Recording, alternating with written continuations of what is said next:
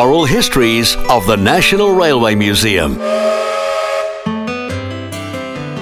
Becoming a driver, Keith Fitzpatrick continues his story with Peter Hackworth. At what point did you become a driver and what was the process to become a driver? You had to have a certain amount of tuition as to be a fireman. It was when you put the coal in, how you put it in. It became a skill, really. And the reason you become a good driver is you get a driver that knows what he's doing. And with coal, you've got to know the ins and outs of what you're using and and how you're using it. And Yeah. uh, it was quite a big skill with the diesel electrics is a different thing altogether, but with coal, coal makes the job a lot harder. Sure. So, what did you have to do to become a, an engine driver? What was the training involved? Well, your training was as though you went to uh, uh, the college up in Adelaide, the Railway uh, Institute thing, and you had to sit for exams, and you've got to know all about the the locos, how to use the coal, how to clean the fires. There was a hell of a lot of knowledge, I can tell you. A lot of people thought that the fireman was there just to shovel coal in the firebox. That's wrong to Billy O. You had to know where you was putting the coal, and you tried to keep it in that shape. Like uh, the heel was the faceplate in the cabin, and you had to keep that heel like a wedge The fire had to be hotter at the face plate. at the face plate, inside the firebox. You had to keep a heel up, and also it depends on the coal too. Leigh Creek coal was the worst coal we ever had. Roughly what age was it that you finally became an engine driver? I would say about three years, and I had a, a good driver. You learn a lot from a good driver. And do you I, remember I that also, I also had Bertie Cooper. He was the worst driver I ever struck. He had no idea whatsoever. And my Jesus, I tell you what, I think that was when I learned to swear. And who was the driver you most learnt from? That's hard because there was a lot of good drivers around, but they knew exactly what the steam made because you get a fireman that's not going too good and he gets a rough driver, well, it uh, was incomparable How could you tell a good driver from a poor driver?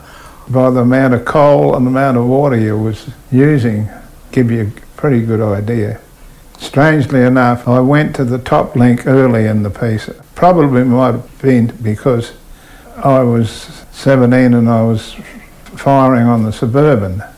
And I stayed on that until I was 19. Then you could go on the big engine. Well, I tell you what, that was a hell of a step. And which were the big engines? 700s, 720s, 500s. They were the Melbourne Express engine.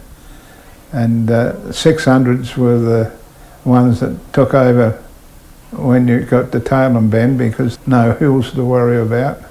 But Mile End, when you left Adelaide, you was going flat out all the way. So did you work on the top link as a fireman first? No, I worked as a uh, suburban.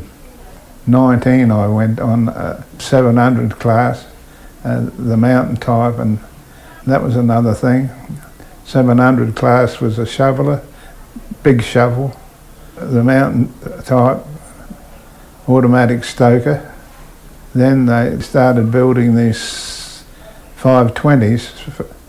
They used a hell of a lot of coal, but they were the ones who used to do 70 miles an hour on uh, passenger trains.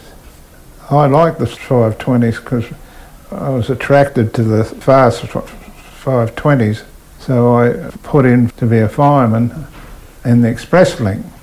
Well, then I stayed in the Express Link with a joke by the name of Jackie Overall. I was in that for five years.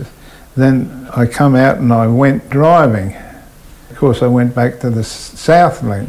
Uh, the, the main engine in the South Link was uh, 500s. They were the biggest ones we had.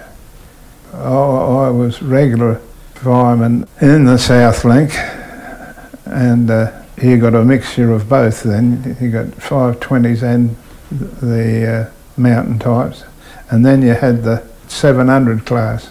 They were the smallest of the big engines. They used them on freights and on, strangely enough, passenger trains, but mostly on the South Link, where you've got uphill stuff and ordinary stuff. So the South Link, just explain to me that line. The South Link was made up of a mixture of upgrades and downgrades. Once you left Adelaide, you was in the upgrade to Mount Lofty, and then from Mount Lofty down to uh, Aldgate was the first water stop. You stopped there for water.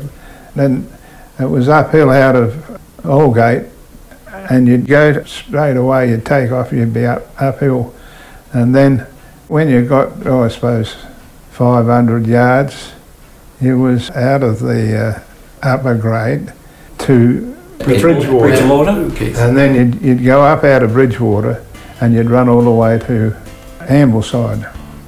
And then Ambleside, it was uphill to, Mount Barker Junction. And then it was downhill all the way to Nan. And from Nan to Cummington was downhill. There was one small upgrade going to uh, Cummington. Thanks for listening to this oral history podcast from the National Railway Museum.